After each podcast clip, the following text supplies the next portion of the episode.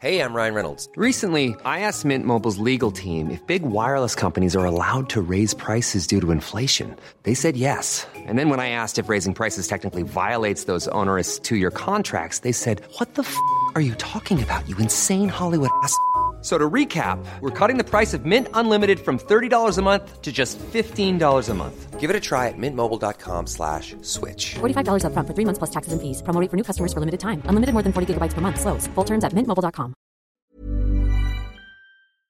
Fenêtre sur le monde vous amène au Chili avec mon invité Rusto Meliado. Bonjour, merci d'être venu dans les studios de, de Conflit. Vous êtes attaché culturel à l'ambassade du Chili à Paris. Vous avez fait une grande partie de vos études à Aix-en-Provence, ce qui fait que vous connaissez très bien la culture française et européenne. Et nous allons parler du Chili parce que le Chili est notre voisin côté Pacifique avec la Nouvelle-Calédonie, avec la Polynésie française, avec la Terre Adélie. Le Chili est un des pays avec lequel nous avons de proches frontières maritimes et terrestres également. Et puis, il y a aussi des liens historiques très forts, comme d'ailleurs avec l'ensemble de l'Amérique latine. Conflit a, consacré récemment un dossier à l'Amérique latine que vous pouvez retrouver sur le site internet de Conflit. Vous pouvez également d'ailleurs vous, vous, abonner à Conflit pour nous soutenir. Et nous allons dans cette émission évoquer l'histoire du Chili, sa géopolitique et puis au-delà de ça, les relations entre l'Amérique latine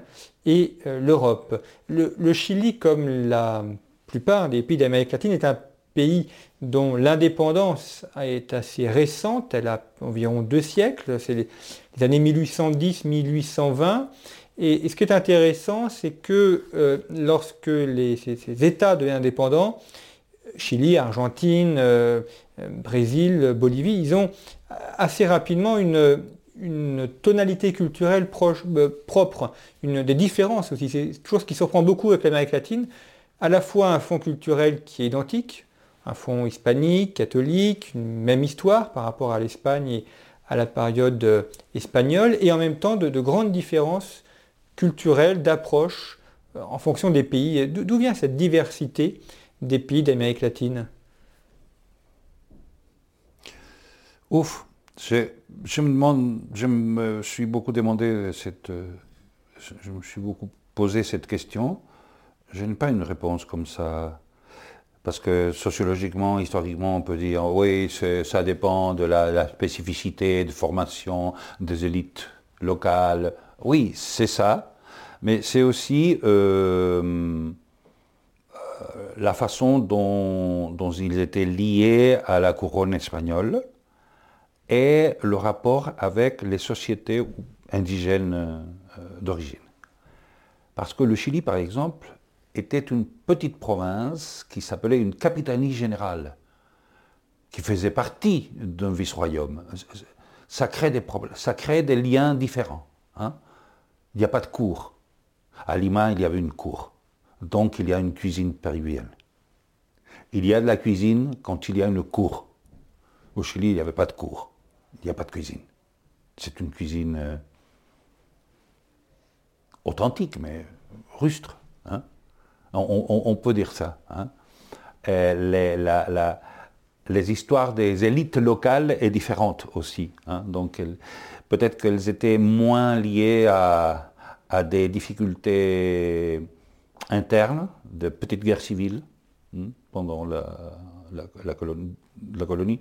Euh, et le fait que le Chili, comme euh, c'était une capitanie générale qui a été occupée pour empêcher que les Anglais et les Français s'y mêlent. Donc, c'est pas non plus une terre où, on est allé chercher de l'or. Il n'y avait pas d'or. Il n'y a pas d'argent, pas de mérode, enfin. Donc, euh, il, fallait, il fallait avoir une volonté d'être comme ça. Donc, ça, ça, ça, fait que les particularités de chaque pays, c'est. En,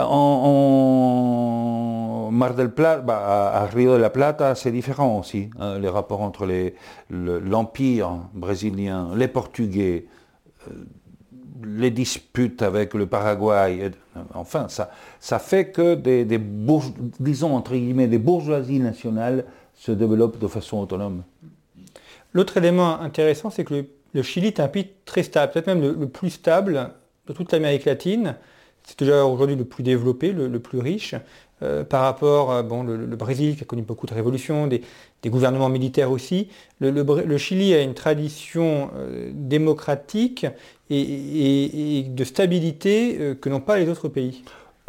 ça, j'aimerais adscrire cette vision, mais, mais ce n'est pas si vrai. C'est-à-dire que les militaires ont toujours eu quelque chose à dire. Hein. C'est-à-dire que il y a un Français, euh, Jox, Alain Jox, un sociologue qui en 1965-67 a publié au Chili un, essai sur euh, l'action politique des militaires au Chili.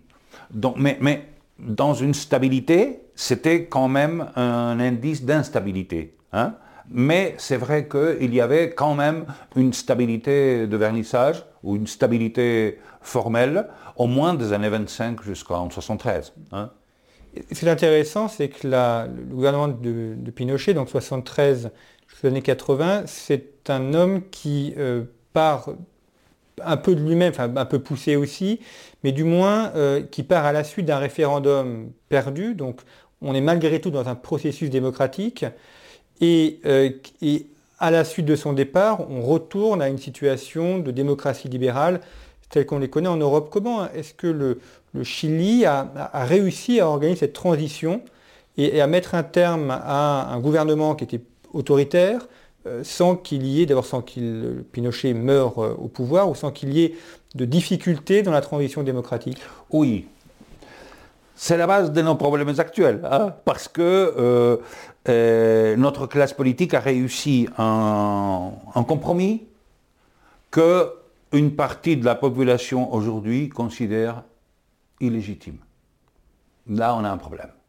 C'est-à-dire que les nouvelles générations qui sont dans la rue aujourd'hui soutiennent que euh, l'histoire de notre démocratie récupérée est fondée sur un pacte illégitime. Ça, c'est compliqué. Ça, c'est compliqué parce que ça met en cause l'histoire, ça met en cause les efforts et la réalité même. Hein. C'est-à-dire que est-ce que ces hommes de 1988-87 qui discutaient les conditions de la transition démocratique ont eu une autre possibilité que d'accepter ceci? On peut penser, oui, ils avaient un marge de manœuvre beaucoup plus grande qu'eux-mêmes euh, voulaient euh, euh, entendre à, ce moment-là. Mais ça, c'est faire de l'histoire-fiction. C'est toujours assez facile de écrire l'histoire oui, 30 ans, 40 ans après. Mais, mais le, fait que Pinochet soit parti, ben, c'est une complexité. S'il y a les Américains d'un côté qui l'ont lâché, il y a un accord, il y a un pacte politique. Donc la, récupération démocratique, on pourrait dire qu'elle a commencé même avant 1990. C'est-à-dire que les premiers pourparlers, euh, 1985 à 86, les, protestations dans la rue, les différents cabinets, c'est-à-dire qu'il y avait des acteurs, des interlocuteurs. Il y a eu une négociation. J'aime, j'aime pas, mais il y a eu. Hmm? Et ce qui est contesté aujourd'hui, c'est la légitimité du pacte. Et qu'est-ce, qu'est-ce, qui est reproché à, ce pacte? On a parlé, donc il y a eu des manifestations importantes en novembre 2019 euh, et début 2020. Euh, on a parlé d'une nouvelle constitution qui, résoudrait les, les, problèmes. Ah, ça c'est une ouf. Qu'est-ce qu'on reproche à ce pacte? Ben, Ne pas avoir satisfait les demandes légitimes de la société chilienne dans son ensemble. Ce qui est très vaste. C'est très vaste. Égalité.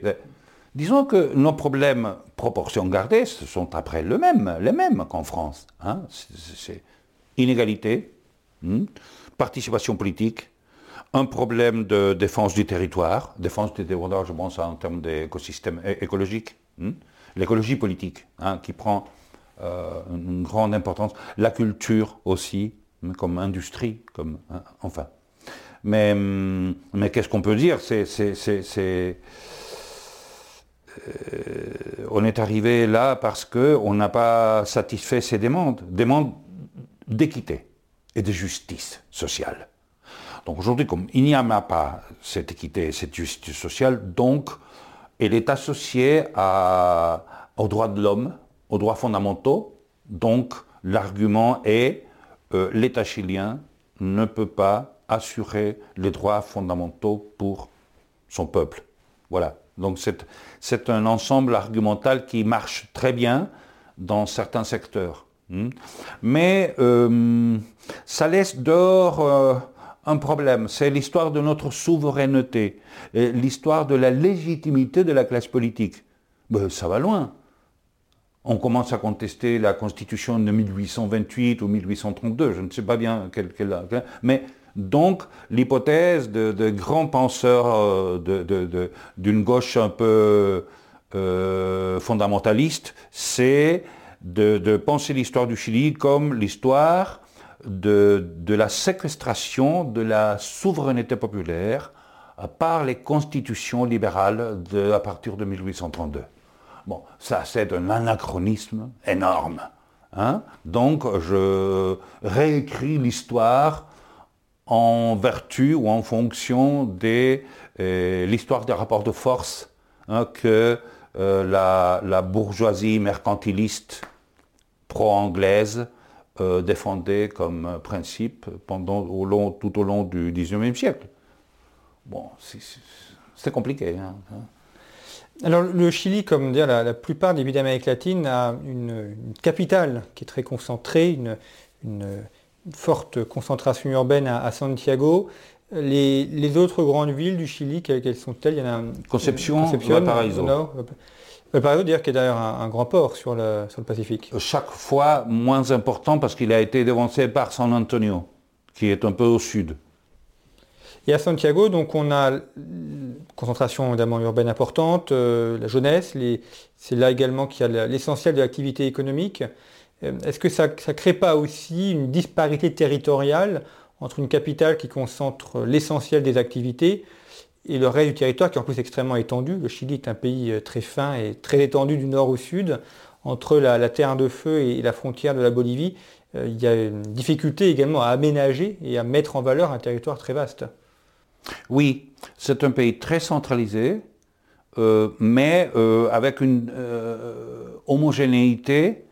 euh, très importante. Mais c'est une homogénéité que chaque fois est moins homogène. Hein. C'est-à-dire que tout au long du XXe siècle, on a pris conscience de la diversité territoriale, d'une diversité, d'une diversité culturelle aussi. Hmm, ça, on n'en parlait pas avant. Hein. Mais à partir des années 60, c'est devenu un, problème, un sujet politique. Hein. On a réussi, ben, même, Pinochet a essayé de, régionaliser le pays, hein. ça en fonction de, choix stratégiques, plutôt peut-être militaires, plus que de développement social régional. Mais, enfin, mais, mais c'est vrai que c'est une grande diversité mais c'est une diversité quand même qui garde une homogénéité qui est mise en cause maintenant par euh, ce questionnement de la légitimité finalement du pacte politique fondamental. Donc ça c'est ça qui est compliqué. Hein. Mais hum, vous avez le, le, Grand Nord, le Sud, le Sud austral, donc une grande diversité territoriale, climatique, culturelle, mais avec une grande homogénéité politique. Le, Chili est un, peu jacobin, hein, en ce sens, oui. Alors j'ai commencé cette émission en disant que la, France et le Chili étaient voisins, c'était un, peu une boutade, mais néanmoins euh, pas tant que ça, puisque la France est présente dans le Pacifique via la Nouvelle-Calédonie, la Polynésie française notamment. Et, le Pacifique aujourd'hui, c'est un enjeu essentiel. D'ailleurs, Conflit avait consacré un dossier à la zone euh, Indo-Pacifique. Euh, enjeu essentiel parce qu'il y a ce qu'on appelle en, géopolitique le, retournement de puissance, le basculement de puissance vers la zone Indo-Pacifique, notamment mené par les États-Unis. Et avec le Chili, nous sommes dans le Pacifique Sud, donc euh, cette zone avec l'Australie, la Nouvelle-Zélande, des enjeux chinois aussi. Euh, comment est-ce que vous voyez une éventuelle coopération franco-chilienne ou des points communs d'intérêt dans cette zone pacifique Il y a une complicité, hum, une complicité dans cette complexité. Hein. Euh, C'est-à-dire qu'un attrait, une attraction commune pour les, euh, pour, les affaires, pour les rapports intercontinentaux. Mais, c'est un triangle très vaste. hein. C'est vrai qu'en face du, Chili, c'est d'abord la Polynésie. hein. C'est par le moyen, c'est bizarre, de, de Rapa Nui. hein. Donc il y a un, un- rapport. Mais il y a un rapport aussi à partir du 19e siècle. C'est-à-dire que comme Valparaiso à cette époque était le, port le plus important de la mondialisation euh, du 19e siècle, ben, les rapports entre Brest, Saint-Malo et Valparaiso, ils étaient... Donc il y a un rapport fantomatique. hein. C'est une tradition de marins, d'anciens marins, des caporniers qui passent par là aussi. C'est-à-dire qu'il y a la pratique de l'océan. Ça, il faut le savoir. La pratique de l'océan. hein. Il n'y a pas que le commandant Cousteau à Rapa Nui, il y a, le grand film de Chris Marker à Valparaiso, hein, en 1962, formidable. En- en- enfin, c'est des histoires euh, anciennes. Qui... Et, et le grand souhait ben, de notre ambassadeur, de notre mission, c'est de, de nouer ces rapports, d'établir des rapports beaucoup plus stratégiques, si, si on- le mot est grand, mais euh, dans, dans- dans cette euh, perspective, hein, de, de travailler sur euh, une géopolitique de la mer, de l'océan, du Pacifique. Oui. Parce qu'il y a des enjeux scientifiques, notamment de mieux connaître la mer. Ils sont tous les enjeux jeux articulés, scientifiques, scientifiques, surtout, surtout euh, pas l'Antarctique. C'est-à-dire que le phénomène, c'est pas un phénomène, c'est une réalité. Si on parle de la Terre Adélie, c'est c'est déjà ancien, mais oui, mais il y a, une présence. hein. Il y a une présence. Alors les, les lecteurs français enfin, ont, ont parfois lu euh, les, les œuvres de Jean Raspail où il y a la Patagonie, il y a toute une, mythologie euh, développée autour de la Patagonie. Néanmoins, euh, au-delà du cadre strictement littéraire, il y avait aussi un projet politique qui n'a pas réussi, mais qui n'était Oui, pas oui, c'était le projet politique d'Aurélie Antoine Ier, hein, de- d'Aurélie Antoine de. Oui, oui, un projet. Il n'était pas fou du tout. hein. Tout le monde dit oui, ce fou de français. Non, non, non, il n'était pas fou. Il avait un projet politique. Et il a voulu que le gouvernement français l'appuie à ce moment-là. Bon, il n'a pas obtenu l'appui, évidemment, mais ça obéissait à une logique déterminée. hein. Et, et cette logique est vraisemblable. On, peut la comprendre. hein. On, peut ne pas être en, accord avec elle, mais on, mais on peut la comprendre. Et une petite boutade. C'est qu'il s'installe comme roi et il est accepté par un nombre de communautés indigènes parce que les communautés indigènes ne se méfient pas de la monarchie comme ils se méfient de la République. Au moins, avec la monarchie, on a signé des parlements. Avec la République, on est, c'est la voracité. Il faut, ça, ça c'est une thèse que un, un- historien français, euh, Bonplein, euh, quand il fait un- une grande thèse d'État sur la migration française au Chili, a, remarqué. hein. Donc, vous voyez, c'est c'est des aspects. Aurélien Antoine Ier, comme il n'a pas réussi à obtenir l'appui de la France, ben, il, est, allé en, Angleterre pour euh, établir des rapports avec les, les catholiques écossais les catholiques anglais pour euh, qu'ils l'appuient. Donc, non, non, voilà, il a essayé.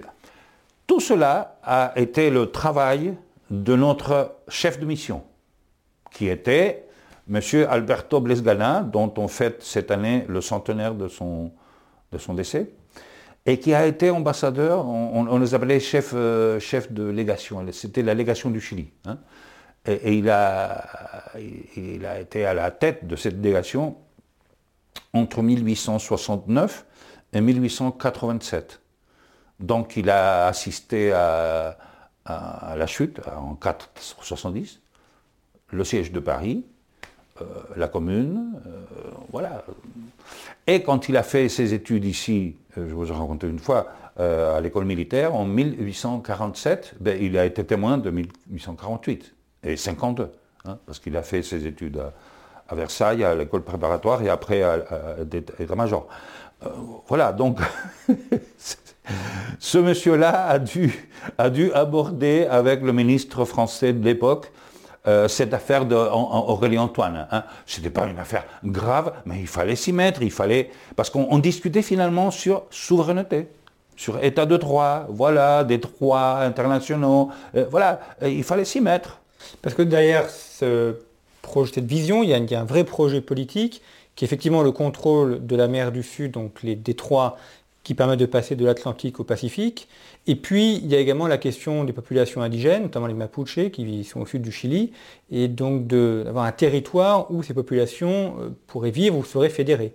Oui, et des populations indigènes encore plus vers le sud, hein, euh, des Fuéguins, dit en occidental, les Selknam hein, et autres, qui ont, été décimés. Quoi.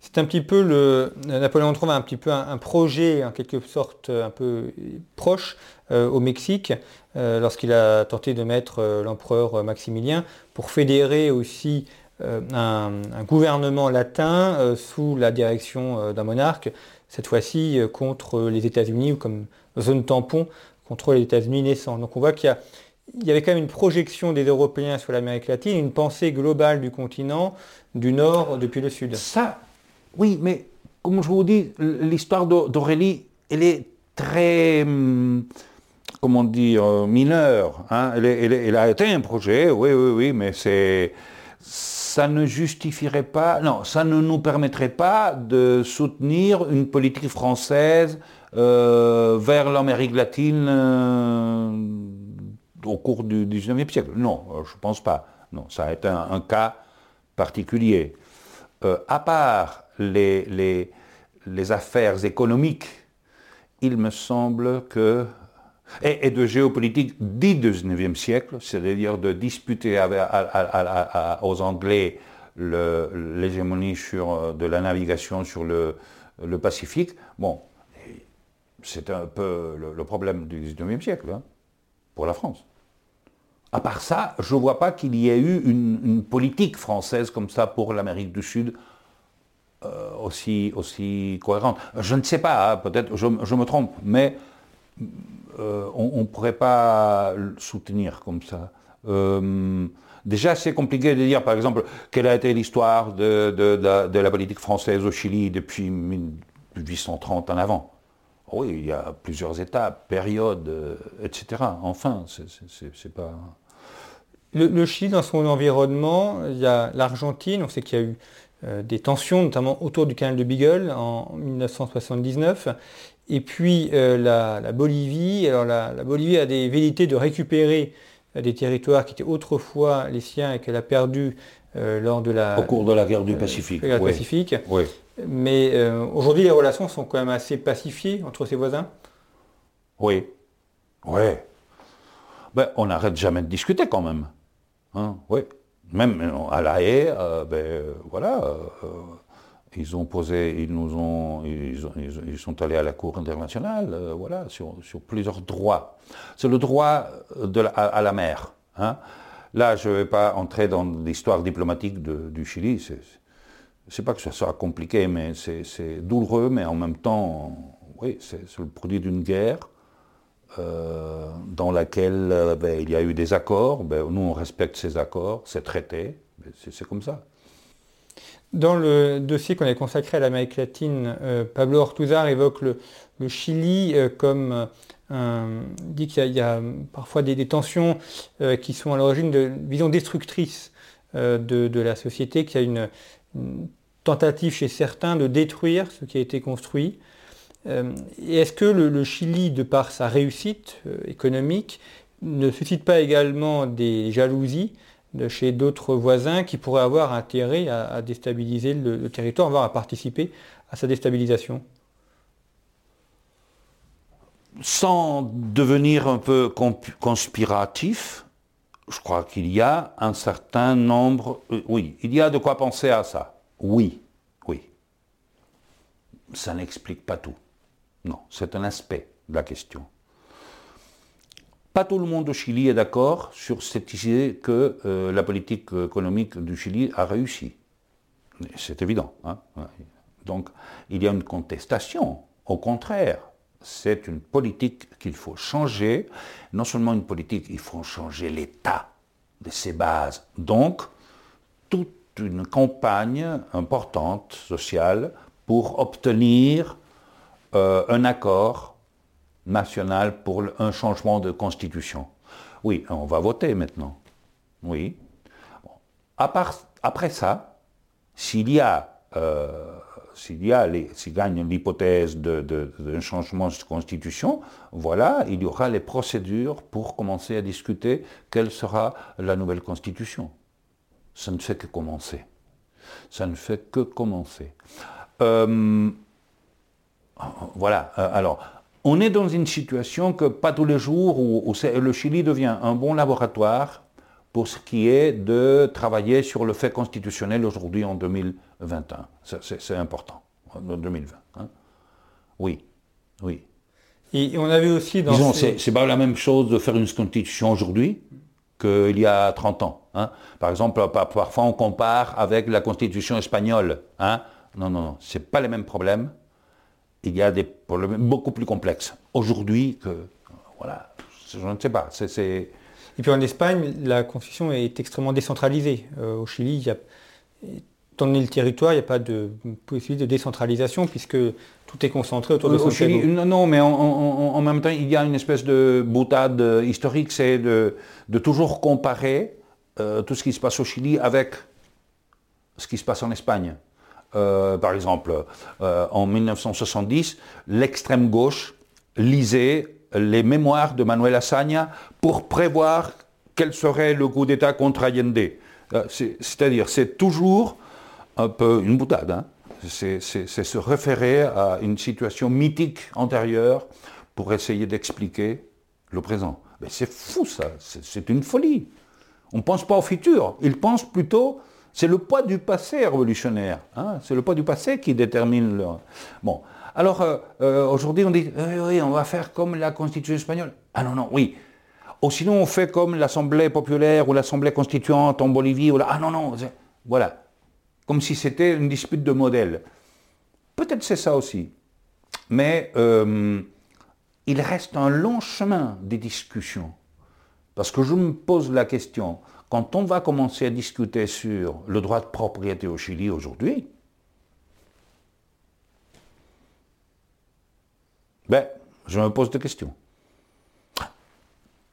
Pablo Ortuzar, dans son texte, dans la revue, il parle justement de la rupture ou du rituel social antérieur au Chili qui s'est dissous et qui était lié à l'existence d'un mode, d'un mode agraire, l'existence de l'hacienda. C'est-à-dire, avec la réforme agraire, il y a une mise en doute, une mise en question, non seulement du principe de la propriété, mais du rapport, du lien social à la terre, à la société.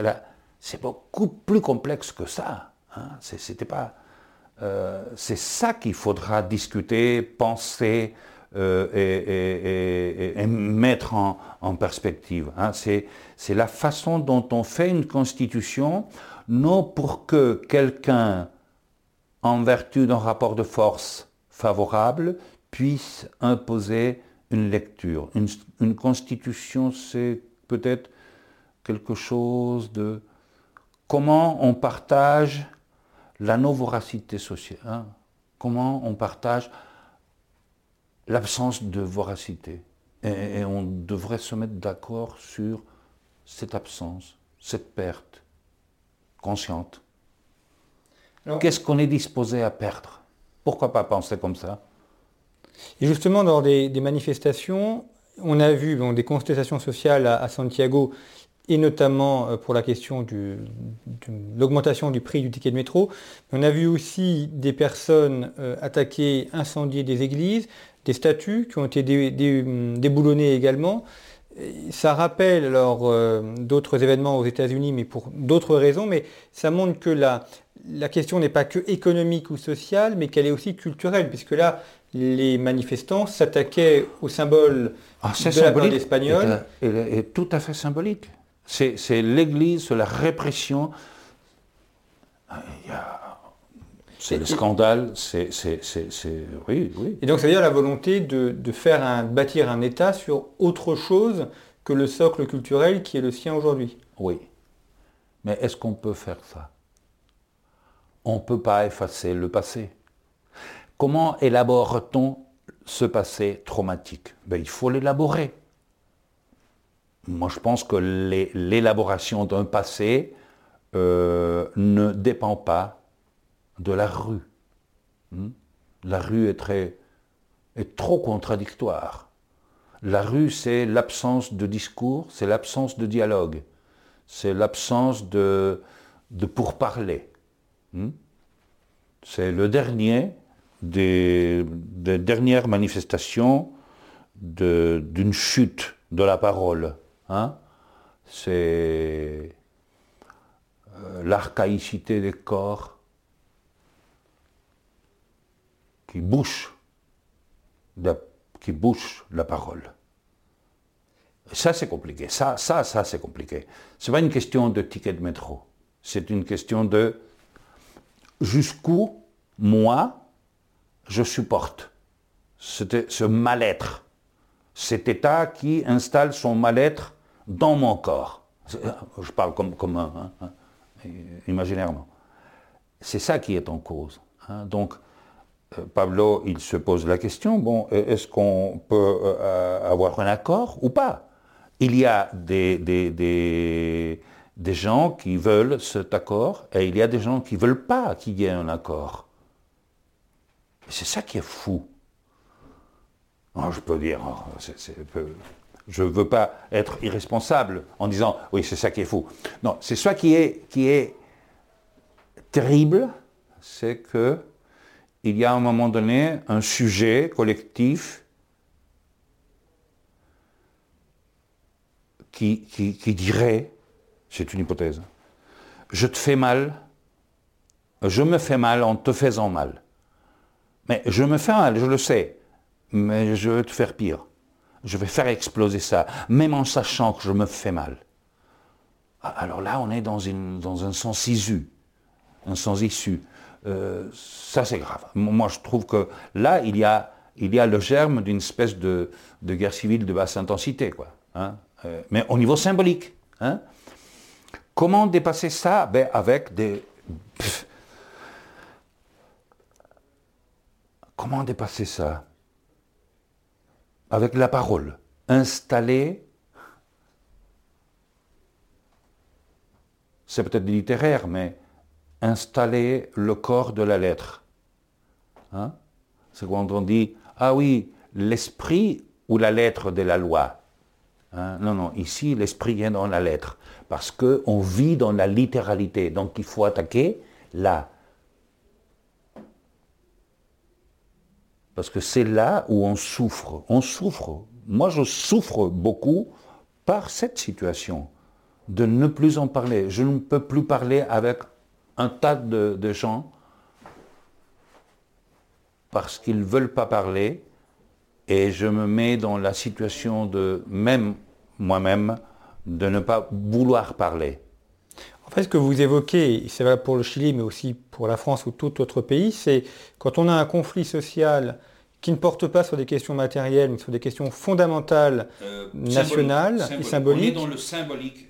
Comment est-ce qu'on on arrive à dépasser le conflit pour recréer une société de fraternité où les personnes vont de nouveau accepter de vivre en commun et de vivre sur un même territoire? C'est en fait la question de la création de la nation, ou de la Ben, recréation ben, d'une ben non, nation. mais le lien social, il faut que quelqu'un soit disposé à s'abstenir. Je m'abstiens d'exercer quelque chose qui peut... Euh, et l'autre qui soit disposé à, à perdre quelque chose. Quand on le dit, je veux tout maintenant. D'abord, ça n'existe pas, le tout, et le maintenant n'est pas possible. écoute, donc il faut d'abord se mettre d'accord sur, euh, sur la nature de maintenant, hein, c'est maintenant, ailleurs, euh, quelles sont les, les distances qu'on met, les espaces, les entre-deux qu'on met entre les, les, paroles irréductibles. Voilà, il faut, installer ça. Il faut s'installer dans l'entre-deux. Et d'une autre part, c'est le tout. Qu'est-ce que le tout? Ben, C'est la dimension d'un mal-être qui passe par les inégalités sociales, les inégalités, devant la justice, la corruption, euh, la répression policière, euh, l'éducation nationale, euh, la situation, les retraités, la santé. Oui, mais c'est tout. Et ces révolutionnaires, quelles sont leurs sources d'inspiration? Est-ce qu'ils sont inspiré par la révolution cubaine, par ce qui se passe au Venezuela, ou est-ce qu'il s'appuie sur d'autres choses, ou est-ce que le, modèle vénézuélien ah, ou non, non, non, non, non, c'est pas une question de modèle, non, non, non. C'est la... Je vais être très respectueux là-dessus. C'est la nostalgie de l'unité populaire. En ce sens-là, vous nous avez séquestré la possibilité d'une utopie. Et on veut l'utopie maintenant qui est compliqué en matière politique. Hein? En matière politique, établir une utopie, c'est ah, C'est compliqué, mais, mais, mais, mais, mais, euh, mais c'est Allende qui, qui, est le, grand euh, fantasme hein, qui est derrière tout ça. Mais on, on le construit comme ça, on l'invente comme ça. Hein. C'est pas nécessaire, puisque Allende représentait l'utopie, l'utopie qui a été détruite, euh, Maintenant, je veux la restituer. Et j'accuse les gouvernements de la concertation de ne pas avoir euh, respecté les lois implicites de l'utopie d'Allende, que eux, ah, non, non, vous voyez, le, c'est une tournure symbolique, argumentale, qui est collée à la peau.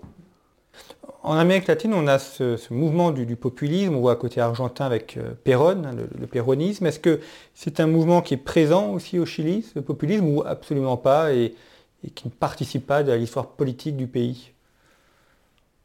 Ah, je ne vois pas les choses comme, comme ça, en, sens, en, ce sens qu'il y a des grands...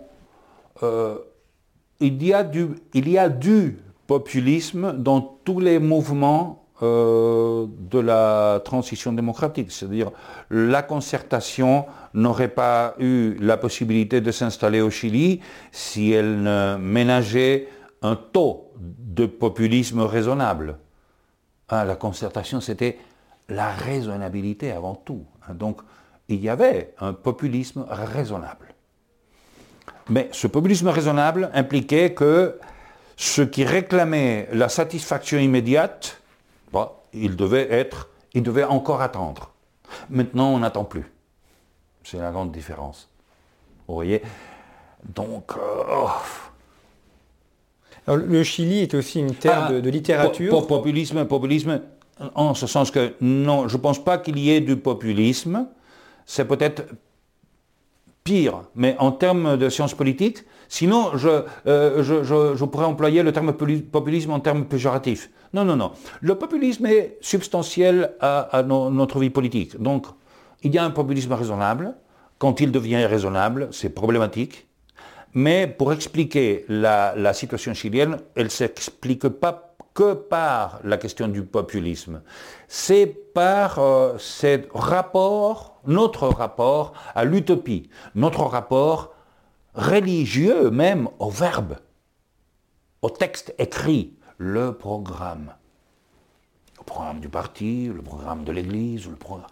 Mais il y a, quelque part une parole qui a été trahie. Voilà. Hein, donc c'est notre rapport à la loi, c'est notre rapport à la lettre. D'ailleurs, je le cite en troisième fois dans cet entretien à Pablo Ortuzar, quand il parle de la société chilienne est une société orale, non lectrice, voilà, dont le rapport au verbe hein, est, un rapport euh, sacré, religieux. C'est pour ça que la poésie au Chili est si importante. Parce que c'est la poésie qui a inventé le territoire, qui a inventé le pays.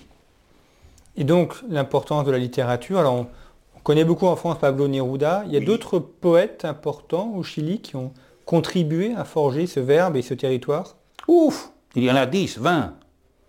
Pablo de Roca, Vicente Huidobro, Gabriela Mistral, euh, pour nommer les, plus grands comme ça, Tellier, euh, Georges Tellier, Enrique Lin, euh, Gonzalo Millán, Elvira Hernández, pas mal. Hmm. Donc il y, a, une poésie, il y a une poésie. Hein. et cette poésie, elle nomme le territoire, elle nomme le pays. C'est pour ça qu'on n'a pas tellement des politiques de l'image tellement réussies.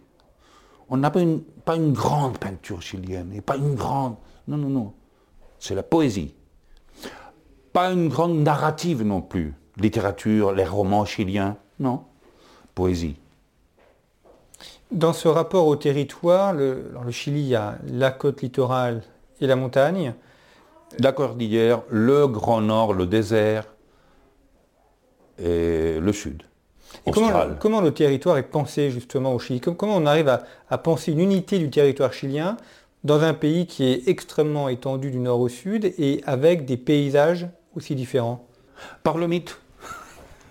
Par le mythe, par la poésie. La, parole est unificatrice. Oui. Oui. C'est par la parole. On se met d'accord on se met d'accord dans la poésie, c'est-à-dire qu'on a une, construction euh, collective de l'utopie. C'est pour ça que euh, ce conflit est tellement symbolique. Parce que ça, nous prend au corps, mais au corps politique, mais non, c'est au corps de la société elle-même, mais c'est les rapports que cette société a avec son territoire, hein, euh, qui devient paysage ou pas. Hein. Euh, c'est ça, parce que finalement, les, revendications mapuche, elles mettent en tension l'histoire de la propriété dans le sud du pays. Et c'est évident. Et donc la violence de la colonisation allemande, qui est la violence de toute colonisation finalement, hein, euh, voilà. Donc chaque revendication actuelle mapuche, elle met en cause 100 ans de rapport. 100 ans, un siècle entier. Voilà, il est sur la table. Donc c'est très violent en même temps comme, situation. Hein.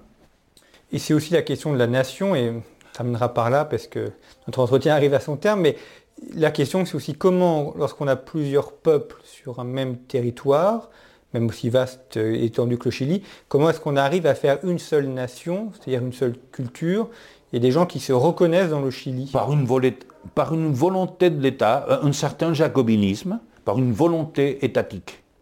Mais quand cette volonté étatique devient plus moderne, quand elle accepte la diversité, par exemple, et dans sa forme, dans sa structure, elle ne devient pas ou elle ne suit pas la dynamique de la société, ben, ça se passe ce qui, est en train de se passer. Hein. oui, Comment faire ça? Il faut changer la forme parce que le contenu, je vais parler en ancien, hein, comme ça, c'est comme si le contenu est devenu tellement dense et riche qu'il ne retient plus dans la forme. Donc il faut changer la forme. On pense que la Constitution, c'est une bonne occasion pour le faire. Ok, j'accepte cette hypothèse mais il faut changer la forme. Alors, nous, on sait que les formes ne se changent pas comme ça. Les formes sont des replâtrages, des rétapages, des coutures, de, voilà, de reprises. Voilà, on pense que l'histoire humaine est beaucoup plus dynamique, moins, elle, est faite d'accélération, de, retrait, voilà. Euh, donc, euh, penser à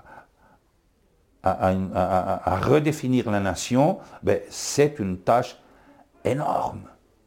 Euh, énorme. Et c'est le défi qu'on a devant nous. Hein. Comment penser un État, nation, quand euh, même la science politique européenne pense qu'en Amérique latine, il n'y a même pas eu d'État-nation. Bien, merci beaucoup, Rusto Melado, puisque vous expliquez sur le populisme, sur la nation. Euh, c'est valable pour le cas chilien, mais évidemment, on peut aussi euh, porter cette réflexion jusqu'aux problèmes européens, la France notamment, ou bien, comme on l'a vu récemment vers le Liban, ces, questions de philosophie politique euh, ne sont pas propres à un État, mais peuvent évidemment nourrir la réflexion pour beaucoup d'autres territoires et continents. Je vous renvoie au, numéro que Conflit a, consacré à l'Amérique latine que vous pouvez retrouver sur notre site internet. Et puis, si vous aimez ces émissions, eh bien, vous pouvez nous soutenir en les partageant, en les faisant connaître et puis en vous abonnant à Conflit. Je vous rappelle que vous pouvez retrouver Conflit en kiosque et sur notre site internet où là aussi vous pouvez et vous abonner et acquérir les anciens numéros. Merci pour votre fidélité et à bientôt pour une nouvelle fenêtre sur le monde.